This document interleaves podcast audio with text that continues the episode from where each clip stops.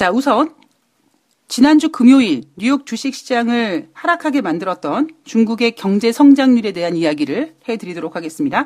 2019년 3분기 중국의 경제 성장률 6.0%, 1992년 3월 통계 시작 이후에 27년 만에 최저치라고 합니다.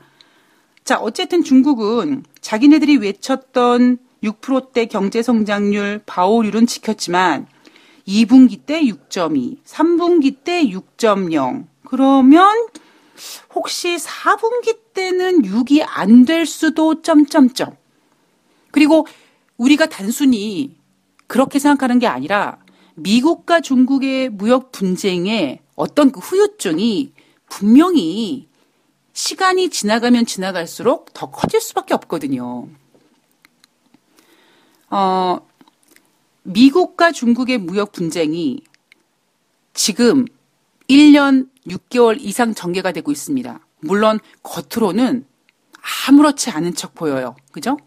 그러나 이미 중국 내부에서는요, 은행 몇 개가 나가 떨어져 있고, 지금 셀 수 없는, 예, 힘든 일들이 전개되고 있습니다만, 중국이란 나라는 사회주의 국가다 보니까 입 닥치고 있어. 힘든 척 하지 마.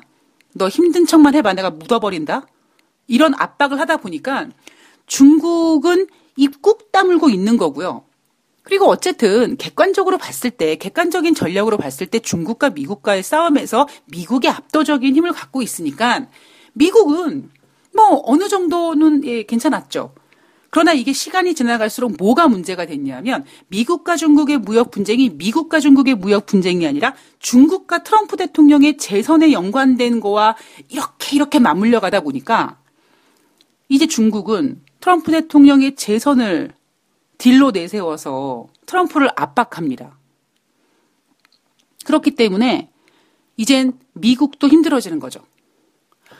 처음에 뭐 500억 달러, 2천억 달러라고 했지만 트럼프 대통령이 지난번에 3천억 달러에 대해서 관세를 부과하기 시작하면서 이미 이제 이번에 진행되는 관세 전쟁은 고스란히 미국 국민들이 다 예, 이제 부담해야 되는 그런 리스크 작용으로 사용될 수밖에 없겠죠. 그래서 제가 지난번에 미국과 중국의 small deal에서 제가 아, 얘네들이 진짜 이제 힘든가 봅니다. 그리고 힘들 때도 됐죠.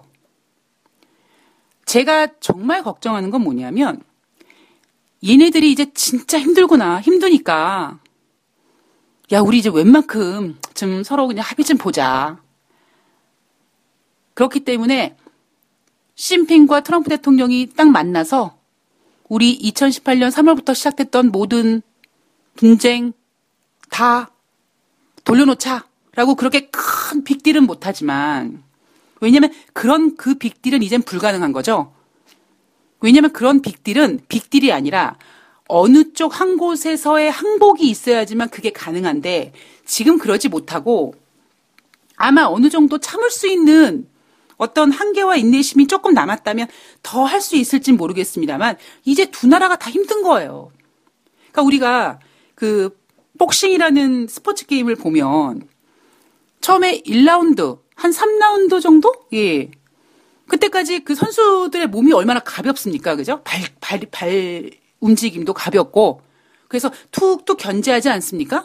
예, 눈싸움도 하고, 한 방씩 날려보고, 한 방 날리고는, 아이고, 저 녀석이, 이렇게 주먹 맛이 좀 이렇구나, 이렇게 선도, 감도 잡고. 그런데 아무리 두 선수가 그날 게임을 위해서 평소에 관리를 하고 많이 체력을, 체력을 키웠다고 하지만 정말 경기에 들어가서 3라운드, 4라운드 정도까지는 어느 정도 버틸 수 있지만 이제 점점 라운드가 진행이 될수록 여러분들 어때 보입니까? 두 선수들이 지쳐 보이죠? 그래서 둘이 두 선수들이 서로 마주 보면서 주먹을 날리지 않고 계속 뱅글뱅글 도는 일이 많습니다. 그거 왜 그래요? 둘 다 지친 거예요. 그것처럼 지금 미국과 중국이 그런 상황이거든요. 그러니까 미국과 중국이 지네들이 너무 이제 힘들어서 이제는 그게 지리멸렬이든 뭐 스몰들이든 뭔가를 이제 이렇게 마무리를 지면 이 바닥의 전문가들이 뭐라고 얘기하냐면 이제 여러분 그동안 증시의 발목을 붙잡았던 미국과 중국의 무역 분쟁이 이렇게 이제 거의 마무리됩니다. 자, 거기에다가 연준이 금리를 인하했어요. 자, 이제 증시는 올라갑니다. 여러분, 집을 파십시오. 탈탈 터십시오. 이러겠죠. 그때가 제일 위험할 때입니다. 왜냐하면 두 나라가 무역 분쟁을 진행해 오면서 입을 틀어막았던 그 어딘가 고통을 받고 있는 그런 것들이 끙끙 앓고 있는 애들이 이제 더 이상 버티지 못하고 뻥뻥 나가 떨어질 거거든요. 어떠한 문제가 생겨서 그 문제로 그 문제로 힘들어했고 시간이 지나갈수록 어느 정도 면역도 생겼지만 지쳐가는 가운데 조금 안도되는 느낌을 받는 순간 뭐가 생겨요? 후유증이 엄청 크게 나타납니다. 그거는 인생을 살아감과 함께 경제와 주식 시장에서도 전 똑같이 접목된다고 보고 있습니다. 제가 음, 중국의 경제 성장률에 대해서 이런 얘기 해드렸죠. 아니 언제까지 그렇게 장마다 망둥이가 나야 됩니까? 그죠? 아니 언제까지 중국이 그렇게 10% 경제 성장률 기록해야 돼요? 2015년 8월 달에 중국의 경제 성장률 7%안 된다라고 했을 때 증시가 난리 났었거든요. 그럼 뭐, 아이, 7% 경제 성장률 기록하지 않으면 지구가 멸망합니까? 근데 괜히 우리는요, 그놈의 7%가 뭐라고? 아이고, 7%가 안 된대. 마치 지구가 망하는 사람들처럼 과민 반응을 한 거죠. 자, 지금 근데 어느 순간에 그때 중국이 7% 경제 성장률은 기록하지 못해서 그때 한번 발작을 했습니다만 또 시간이 지나가면 어 바오류 어 6.0 그리고 그때 심피가 마지노선 6.5로 잡아 놓으면서 6.5보다 잘 나오면 즉 7%는 안 되지만 6.8 와, 중국 괜찮네 막 이랬었거든요. 진짜 여러분 숫자 가지고 정말 장난치는 거 아닙니까? 언제는 7% 경제 성장률 깨진다고 난리를 쳤다가 또 그러다가 또 아이 마지노선 6.0 이상만 되는데 6.8이야. 와, 뭐 이랬다가 또 지금은 아이고 또 6.0을 기록했는데 혹시 다음에 6.0이 안 되면 어떻게 하지 또 이거 하고 있는 거예요. 숫자 7이 주는 의미, 숫자 6이 주는 의미가 뭐가 있습니까? 그리고 중국이 언제까지 그렇게 장마다 망둥이가 나야 되는데, 그러니까 중국도 이제 어느 정도 경제 성장이 올라오면 뭐 경제 성장률 지금보다 더 낮아지겠죠. 그리고 그게 순리겠죠. 그걸 우리가 아주 자연스럽게 받아들여야 되는데 그거를 자연스럽게 받아들이지 못하기 때문에 이놈의 금융시장이 발작을 하는 겁니다. 자, 어, 제가 오늘 제목을 그들은 왜 분노하는가라는 제목을 잡아두고 오늘 방송 썸네일에 지금 전 세계에서 벌어지는 시위에 대한 이야기를 해드렸습니다. 그죠? 어, 앞서서 이 에콰도르에서 IMF에다가 약속했던 긴축 정책을 시작하기 위해서 에콰도르 정부에서 유류 보조금을 폐지했더니 그래서 유류 보조금을 폐지하자 경유와 휘발유 가격이 두 배 이상 오르자 에콰도르 국민들이 난동을 부리기 시작했습니다. 죄송하지만 저는 시위라는 표현을 쓰지 않고 난동이라고 할게요. 왜냐하면 음, 시위와 난동의 차이를 저는 뭐의 기준으로 도냐면 지금 제가 주장할 까 제가 지금 어필하고 싶은 부분은 뭐냐면 경제적인 면, 즉 돈과 연관된 면. 그러니까 배고파서 배고파질까봐. 그러니까 시위는 시위라는 거는 어찌 보면 이 배고픔도 이겨내면서 뭔가 어떤 큰 대의를 위해서 응? 할수 있는 거라면 난동은 뭐냐면 당장 내가 눈앞에 먹을 것이 떨어 없어지고 당장 굶어 죽게 생겼고 배가 고프니까 이성을 잃고 그래서 약간 앞으로의 이런 상황을 경제적인 측면과 했을 때 저는 시위라기보다 난동이라고 표현을 좀 해보겠습니다. 여러분들께서 이 청취하시는데 조금만 예, 참조를 해주세요. 왜 미쓰리가 난동이라고 하는지.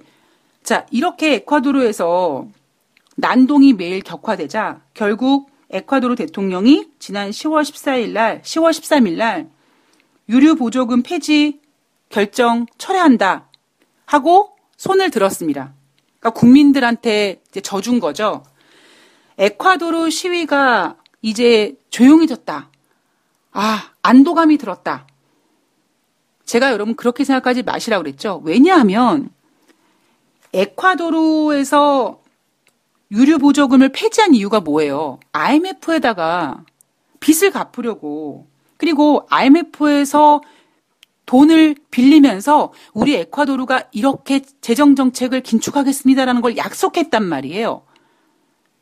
그의 결국 그 얘기는 뭐냐면 IMF와 한 약속을 지키지 못할 수도 있다라는 거죠.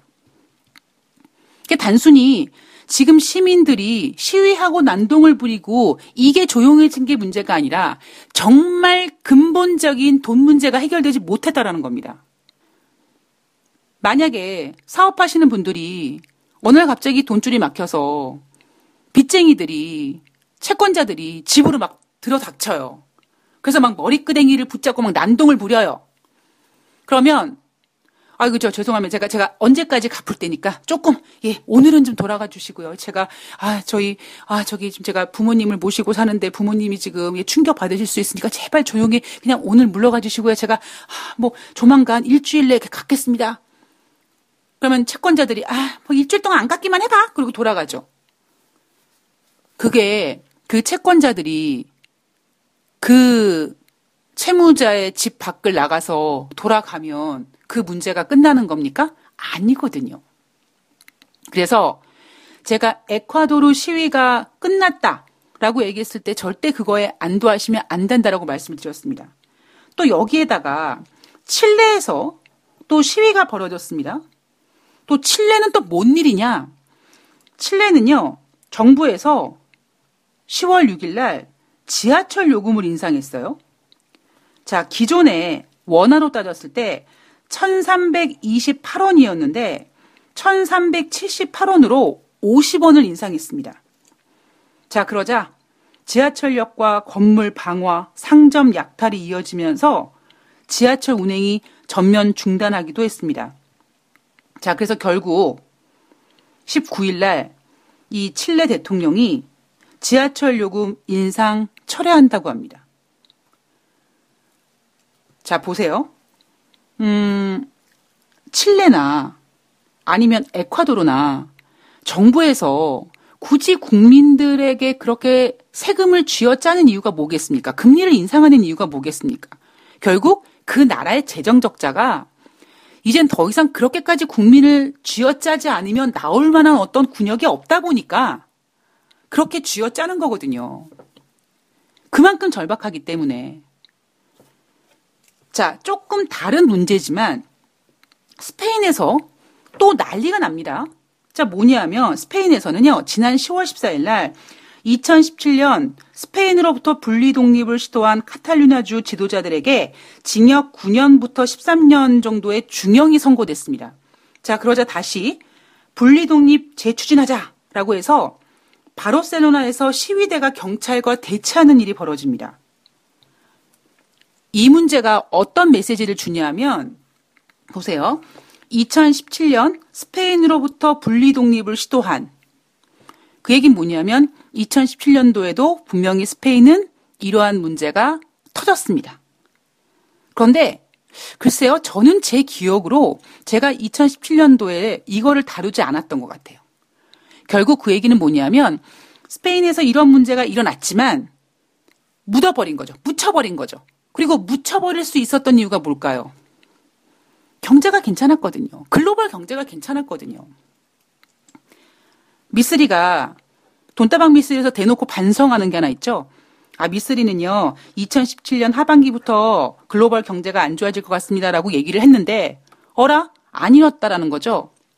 도대체 미쓰리가 뭘 잘못 봤을까라고 체크해 본 결과, 2015년에 미국이 오랜만에 금리를 인상하고 2016년에 네 번의 금리 인상을 부르짖었을 때 그 발작으로 인해서 이게 여러분 어떤 발작인지 아십니까? 이거예요. 제가 만약에 유동성이에요. 지금, 예, 지금 이 글로벌에 풀린 유동성입니다. 아유, 내가 이제 좀, 아, 유동성이 한번, 한번 파도 타기를 한번 해볼까? 그러고 이러고 있는데, 갑자기 미국에서 2016년 네 번의 금리를 그 이상하겠대요. 저 새끼들이 저게 미쳤나? 어디 감히 이 유동성에 발목을 잡으려 그래? 한번 니네가 혼이 나봐야겠구나. 뭐 그런 상황이 전개되면서 2016년 1월 달에 신년에 장이 열리자마자 중국 증시가 개폭락합니다. 제가 웬만하면 개폭락이라는 표현을 안 쓰는데 그때 중국의 뭐 서킷 브레이크 제도가 폐지될 정도로 의미가 없을 정도로 증시가 개폭락합니다. 자, 그러자 엔화가 막 급등하죠. 그래서 2016년 2월 달에 각국의 정책 공조 기대감으로 미국은 금리 올리는 거를 스톱시키고 금리를 인상시키는 걸 스톱시키고 유로존과 일본 같은 경우 막 돈을 풀어대면서 그동안 풀렸던 유동성에 더 힘을 가해주는 그러니까 어쩌면 전 그렇게 생각을 해요. 그때 2015년 12월 달에는요. 연준과 유동성이 이렇게 대치한 상태에서 어쭈 니네 연준이 금리를 2016년도에 네 번을 금리를 인생, 인상해 한 번 니네가 한 번 혼나봐야겠구나. 그래서 유동성이 연준을 엄청나게 힘들게 만들죠. 글로벌 증시를. 그래서 결국 얻어낸 게 뭡니까? 더 많은 돈이 풀리게 했다라는 거를 유동성이 얻어낸 거죠. 자, 저는 지금 유동성에다가 생명력을 부과해서 이런 얘기를 해드리는 겁니다. 자, 그때부터 유동성이 미친 듯이, 예, 힘을 내기 시작을 해요. 그때가 여러분, 2016년, 뭐, 초는 아니라고 칩시다. 왜냐하면, 뭐, 3월 달부터 정책 공조 했다고 치면, 한 중순 정도부터 이제 막 좋아집니다. 그러면, 2017년 스페인으로부터 동, 분리 독립을 시도한 카탈루냐 지도자들에게, 그러면, 이때도 분명히 이런 일들이 있었습니다만 이때 이 문제가 크게 부각되지 않았던 이유는 뭐냐면 사람들이 배불렀었거든요. 그러니까 정확한 표현으로는요. 배가 불렀다라기 표현보다 내가 지금 근사한 밥상을 하나 차려서 먹고 있는데 배가 아직 좀 덜 불렀는데 내 눈앞에 음식이 아직 많아요. 그러니까 내가 먹다가 먹다가 입에다가 손가락을 넣고 다시 토하고 다시 먹을 수 있을 만큼의 엄청난 음식이 내 앞에 있기 때문에 기분 좋아요. 그렇게 뭐 민감하지 않아요. 우리 왜 저도 언제부턴가 그렇게 되는데 왜 배고프면 민감해지는 사람들이 있지 않습니까? 그러니까 예민해지는 사람들이 있죠. 그러니까 그처럼 배가 불러오니까 예민하지 않아요. 그래서 2017년도에 스페인으로부터 분리 독립을 시도한 카탈루냐 지도자들이 있었고 분명히 분리 독립을 시도했으니까 시끌시끌했겠죠. 그러나 크게 문제되지 않았습니다. 그러나 지금 스페인에서 다시 분리 독립을 재추진하면서 시위대와 경찰이 대치되는 일이 벌어지는데 지금 칠레 그렇죠. 에콰도르 그렇죠. 그리고 스페인 그렇죠. 또 레바논 그렇습니다. 지금 세계가 이래요. 자, 조금 다른 이야기로 넘어가 보면, 뭐 이건 약간 좀 수정이 됐는데, 2020년 G7 정상회의가 미국에서 개최된다고 합니다. 일정은 2010년, 2020년 6월 10일부터 6월 12일 예정입니다. 자, 미국 행정부가 12개 후보지를 검토를 했는데, 지난번 이제 금요일에서 금요일 날 선정한 곳이 바로 트럼프 대통령의 트럼프 대통령이 소유한 플로리다주 마이애미 인근에 있는 도럴 골프 리조트였죠. 이 얘기 때문에 시끌시끌했다가 결국 트럼프 대통령이 포기합니다. 그래서 이 이슈는 예 그냥 무시하셔도 될 것 같고요.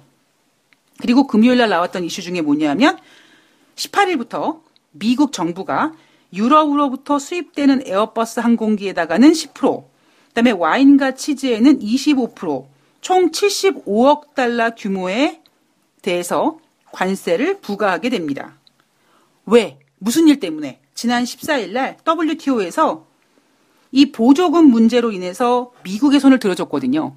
그러니까 트럼프 대통령은 너 WTO에서 너 결과만 나와봤는데 너 바, 내가 바로 관세 때린다? 라고 얘기했고 바로 관세 때리기 시작한 거고요.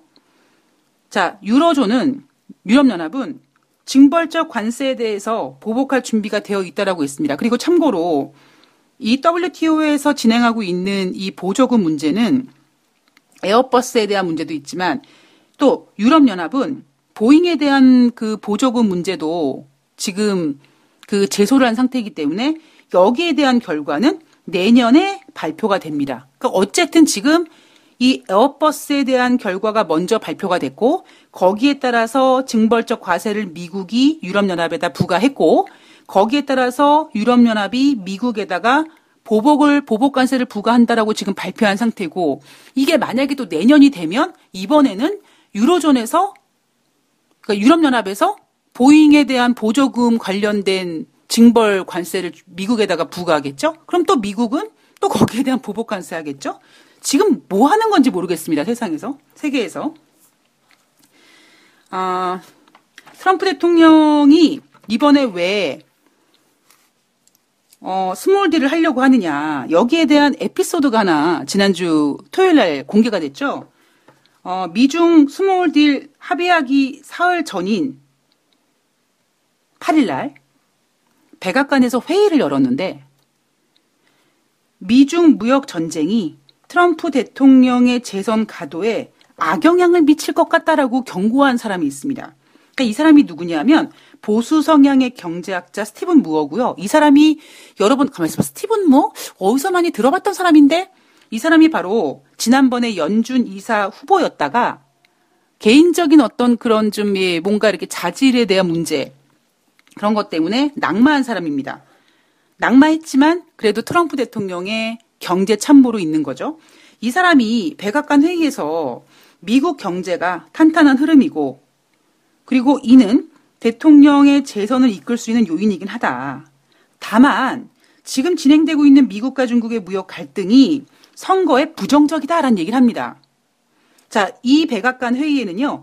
피터 나바로가 없었다고 합니다. 이 피터 나바로가 누구냐면 어떤 얘기를 하냐면 그동안 트럼프한테 계속 저기요 대통령님 이 대중 관세가 미국 경제에 타격 주지 않을 거예요. 라고 얘기를 계속 했던 사람이거든요. 그러니까 트럼프 대통령은 피터 나바로 얘기를 듣고 그래? 중국에다가 관세 때려도 미국 경제 괜찮은 거지? 그러니까 관세 때려도 되지?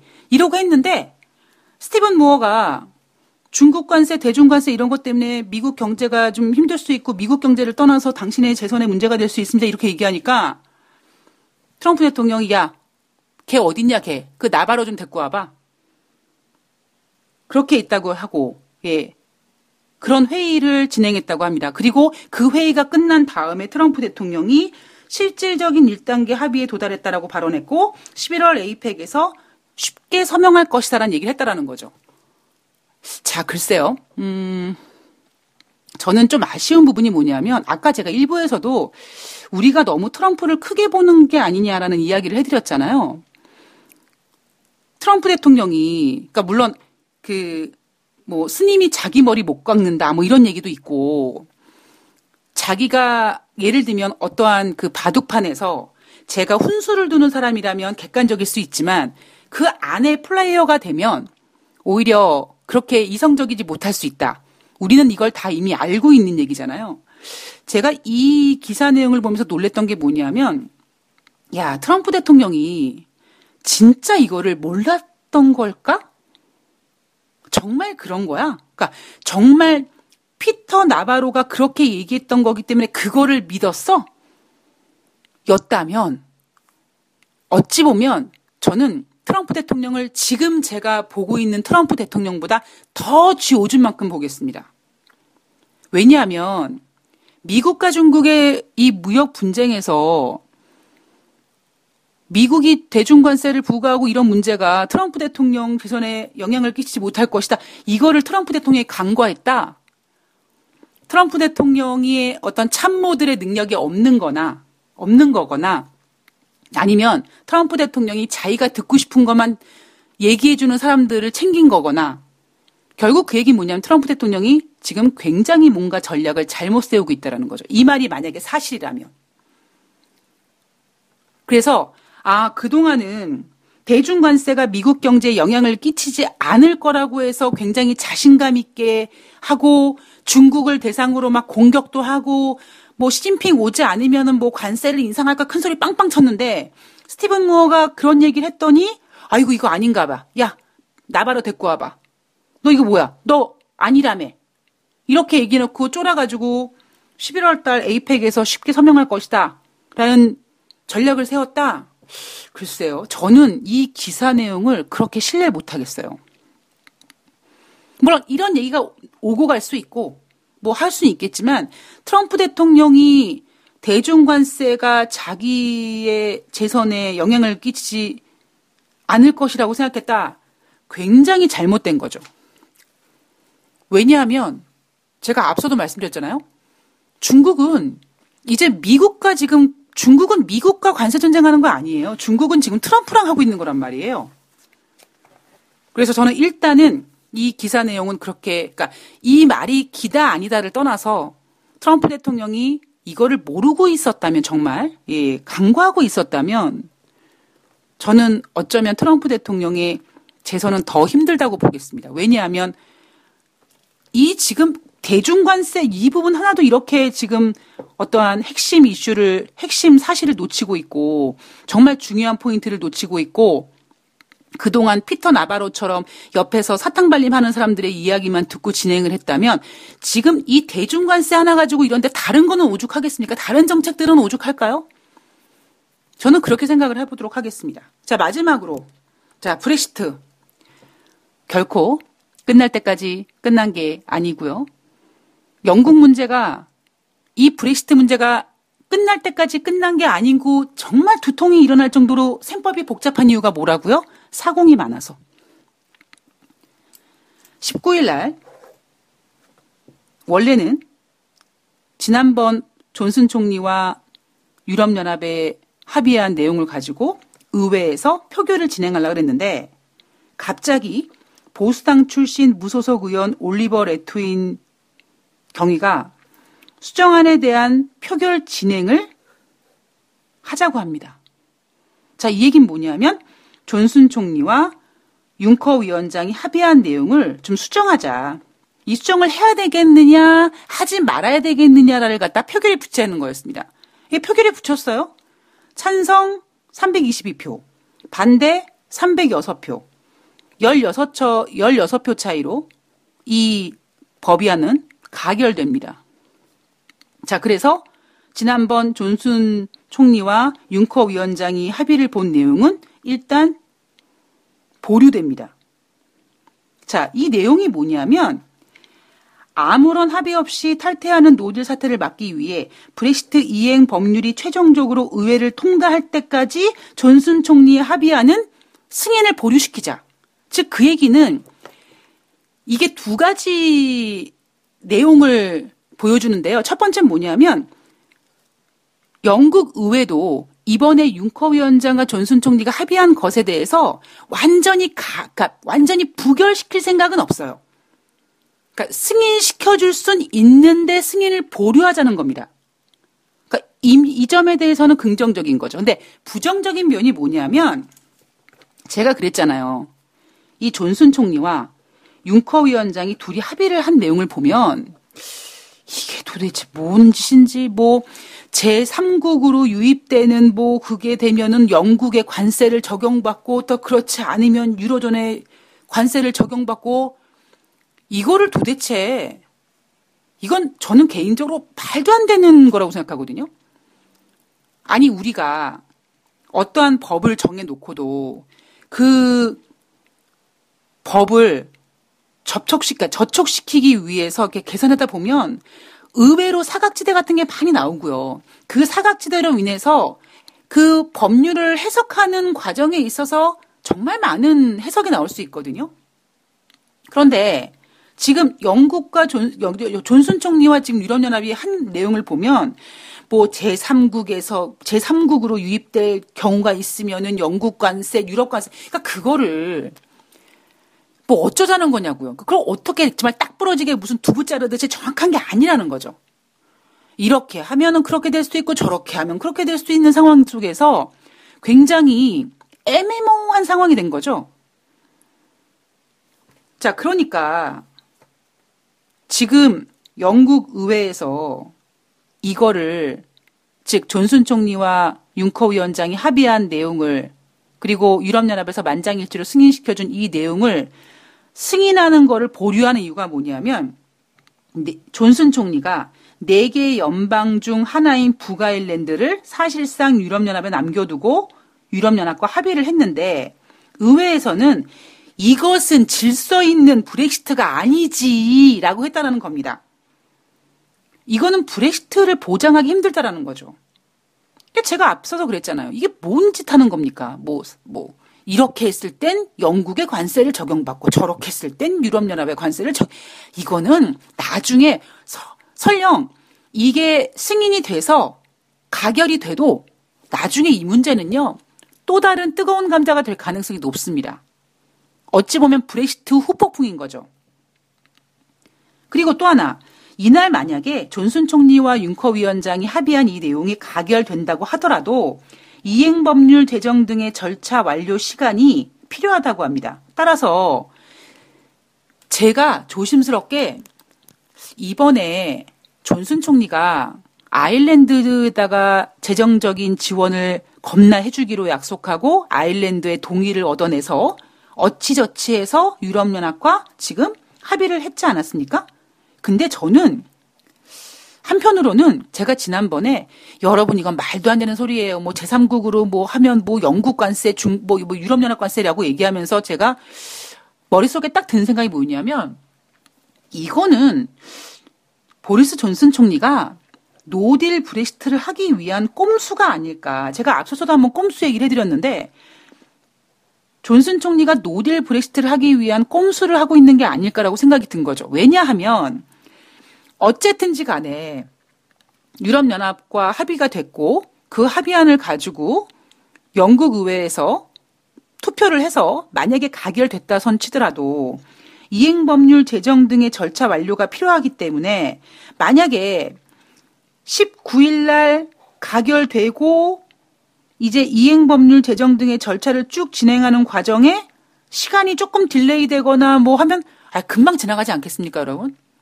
아, 우리 지금 10월 21일이거든요?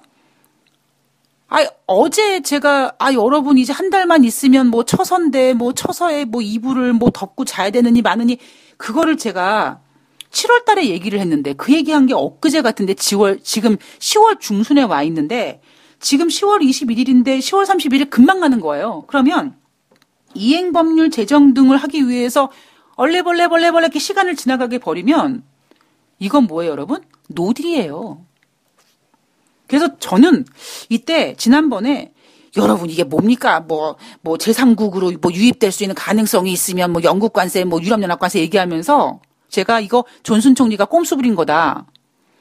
어떤 꼼수냐면 일단 이 의회에서 승인시키고 이행 법률 제정 등으로 시간 끌어서 10월 31일까지 시간이 안 되면 10월 31일 날 브렉시트 이게 무슨 브렉시트예요? 이행 법률 정해지지 않은 no deal 브렉시트가 되는 거죠. 그리고 존슨 총리 뭐예요? 11월 초에 총선할 겁니다. 제가 말씀드렸죠?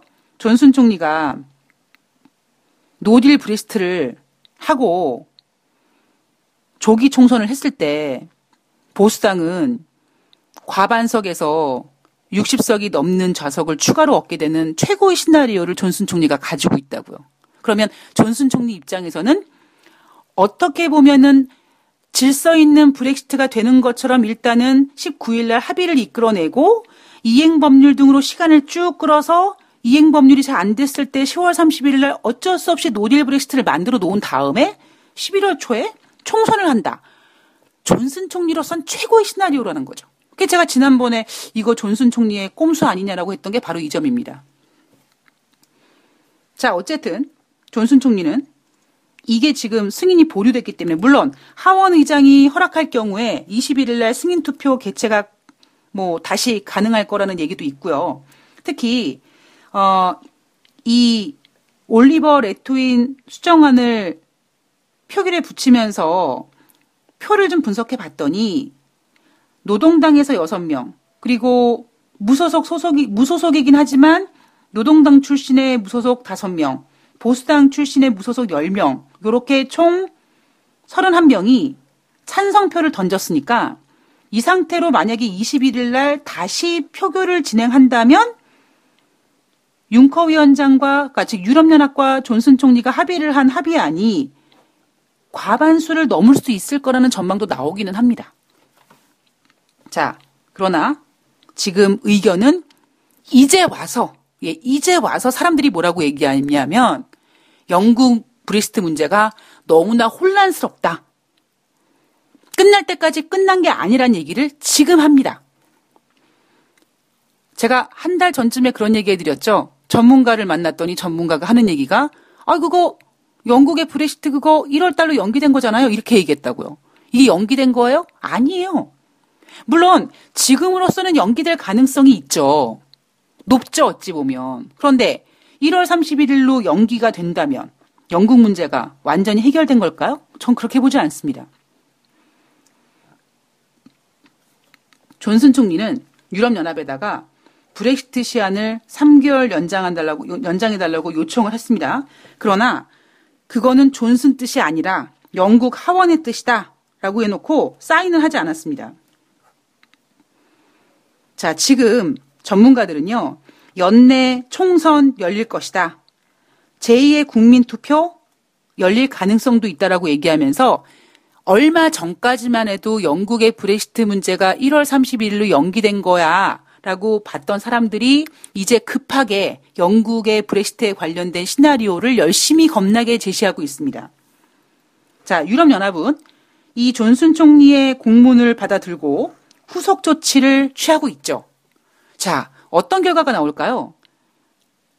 제가 브렉시트 문제는 끝날 때까지 끝난 게 아니라고 말씀드렸던 이유 중에 하나가 1월 31일까지 연기되는 법안이 지난번 영국 의회에서 통과는 됐지만 즉 존슨 총리가 유럽연합에다가 저희 1월 31일까지 연장해 주세요라고 하면 그냥 연장되는 게 아니라 유럽연합 27개국이 만장일치를 해줘야 되는데 해줄까요 안 해줄까요?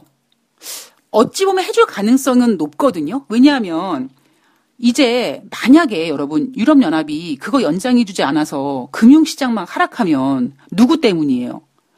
유럽연합에서 만장일치 안 해주고 반대표 던진 그 나라가 쌍욕을 먹을 거거든요. 그렇기 때문에 굳이 고양이 목에 방울을 달고 싶지 않으니까 좋은 게 좋은 거라고 1월 31일까지 연기시켜줄 가능성은 높습니다. 그러나 이 프랑스의 마크롱 대통령 같은 경우에는요, 지금 그 국경 지역에다가 이미 브렉시트에 대한 준비를 지금 막 돈을 쏟아붓고 하고 있단 말이에요.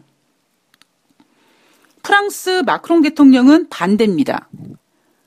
그리고 지난번 존슨 총리가 헝가리에 가가지고 저 반대표 좀 해주면 안 돼요라고 옆구리를 쿡쿡 찔렀다고 얘기하죠. 헝가리는 평소에 유럽연합과 사이가 별로 안 좋기 때문에 유럽연합, 유럽연합의 국민투표에서 저 반대표 좀 해줘요라고 존슨 총리가 물밑 작업을 했다는 얘기도 있었습니다. 그리고 나머지 나라들도 글쎄요, 만약에 27표 중에 프랑스가 반대표를 던진다. 그러면 영국의 브렉시트는 1월 31일까지 연기가 안 되고 결국 그 얘기는 영국이 10월 31일 날 no deal 브렉시트가 되는 거고 no deal 브렉시트가 된다면 금융시장은 출렁거리겠죠. 그럼 누구 때문이에요? 거기서 반대표를 던진 프랑스 때문인 거죠. 자, 과연 이 짓을 누가 감당하겠느냐. 그러니까 다 그걸 피하기 위해서 찬성을 해줄 건데, 혹여라도 프랑스 말고 27개 중에서 뭐 네다섯 개국이 반대를 했다. 그렇게 되면은요, 또 상황이 달라지는 겁니다. 지금 시장에서는 유럽연합에서 1월 31일까지 연기해 줄 것이다 라는 의견이 대다수입니다. 그러나 저는 그렇게 생각을 해요. 만장일치가 안 될 수도 있다라는 걸 한번 생각해 보자라는 거죠. 굳이 한 나라가 아니라 최소한 세네 국, 네다섯 국이 반대할 수도 있다라는 가정까지 우리는 가지고 가봅시다. 그래야지 충격이 덜할 것 같아요.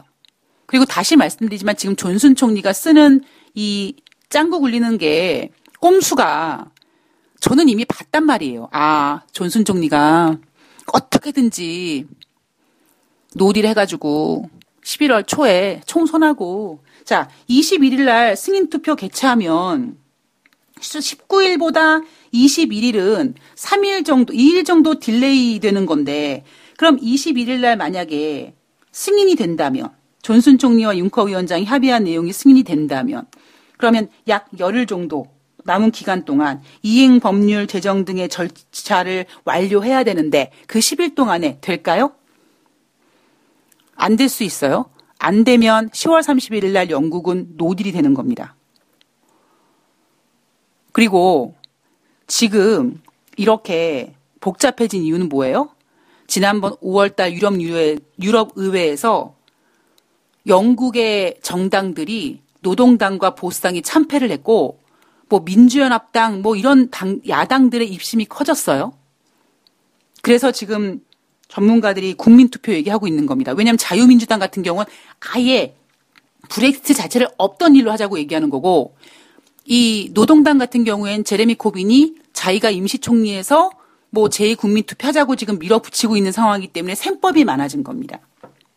영국의 브렉시트 문제 결코 간단한 게 아니에요. 저는 그동안 돈다방 미스리를 진행하면서 거의 매일같이 영국의 브렉시트 문제를 정리해 드렸습니다. 근데 다른 곳에선 그러지 않았거든요. 이 문제가 결코 쉬운 문제가 아니기 때문에 그러니까 지금 와서 발등에 불 떨어진 거죠. 자, 만약에 10월 21일 날 이 그러니까 이 표결안이 그러니까 이 뭐라 그래 합의안이 과반수를 얻어서 통과됐다고 칩시다. 그럼 전문가들은 뭐라고 하겠습니까? 영국이 질서 있는 브렉시트가 되겠습니다라고 얘기하겠죠. 그러나 다시 말씀드리지만 이행 법률 제정 등의 절차 완료가 또 필요합니다. 10월 31일까지 영국의 브렉시트 문제는 끝날 때까지 끝난 게 아닙니다. 그리고 설령 27개국의 만장일치로 1월 31일까지 연기가 됐죠. 자, 이게 연기된 겁니까? 아니에요. 오히려 이 문제가 이미 끝났어야 될 영국의 브렉시트 문제가 이렇게까지 딜레이되고 이렇게까지 미뤄지면서 사람들은 지치게 되고요. 짜증나게 되고요. 여러 가지 안 좋은 생각들을 하게 됩니다. 자, 다른 건 모르겠습니다만 최소한 돈다방 미스를 듣는 청취자님들께서는 영국의 브렉시트 문제 결코 끝날 때까지 끝난 게 아니라는 생각을 가지고 염두에 두시고 가셔야 되고요. 지금 여기저기서 들려오는 그들이 분노하는 이유 다 가난이 문을 열고 들어오면 행복이 창문 밖으로 도망가는 거. 내가 지금 스테이크를 먹고 있는데 아유, 앞으로 스테이크를 못 먹을 것 같아. 그래서 화가 나는 겁니다. 그리고 정부를 원망하고. 그죠? 이거를 내 스스로, 아유, 내가 너무 그동안 손이 컸어. 라고 내가 줄이는 게 아니라, 왜 당신 돈 못 벌어와? 라고 하는 것처럼, 이제 사람들은 분노하게 됩니다. 이 분노가 여기저기서 일어나고 있는 거죠. 제가 말씀드렸죠. 2010년도 유럽발 금융위기를 대한민국 증시에서는 미국이 양적 완화로 경지, 경제 지표가 좋아지고 있다라고 해서 쪼개는 동안에 이미 월가에서는 유럽발 금리가 열리기 6개월 전에 저쪽 유럽 지역에서 난동이 벌어지고 있다라는 얘기를 접수했다고 합니다. 저는 제가 주말에 전문가들을 만나서 얘기를 하는데 그 누구도 이런 얘기를 하는 사람을 못 봤어요. 제가 그랬죠? 하다못해 지금 뉴욕 연방은행에서 돈을 푸는 것도 몰라요. 이런 걸 모르는데 이런 걸 모르는 건 어쩌면 제가 2010년도에 유럽발 금융위기를 모르고 당한 거와 똑같은 거겠죠? 마찬가지로 2008년도 금융위기도 전 마찬가지라고 생각합니다. 분명히 전조 현상은 일어납니다. 자, 새롭게 시작되는 한 주, 이번 주에는요, 전문가들은 그런 얘기 하더라고요. 뭐 실적 시즌의 피크기 때문에 예상보다 잘 나오고 있는 실적을 보면서 괜찮을 거다. 멸치 똥 씹는 소리입니다. 자, 이번 주에는요. 뭐 9월달 미국의 내구재 주문, 자본재 수주, 신규 주택 판매를 비롯해서 이제 주택 지표가 발표가 됩니다. 이번 주에 가장 중요한 부분은 물론 미국과 중국의 무역 협상에 관련돼서 또 어떠한 이야기가 전개될지 나올 거고요. 그리고 가장 중요한 영국 문제가 주식 시장에서 헤드라인으로 작용될 가능성이 높습니다. 자, 영국 문제는 이미 여러분들께서 이 스토리를 계속 알고 계시기 때문에 잘 대응하실 거라고 생각을 하고 있습니다. 자, 방망이는 짧게, 가급적이면 현금 보유, 멀미약은 지참하시고, 예, 한 주 동안 화이팅하는 그 스타트를 오늘 시작해 주시기 바랍니다. 저는 내일 10월 22일 화요일 날 뵙도록 하겠습니다. 고맙습니다.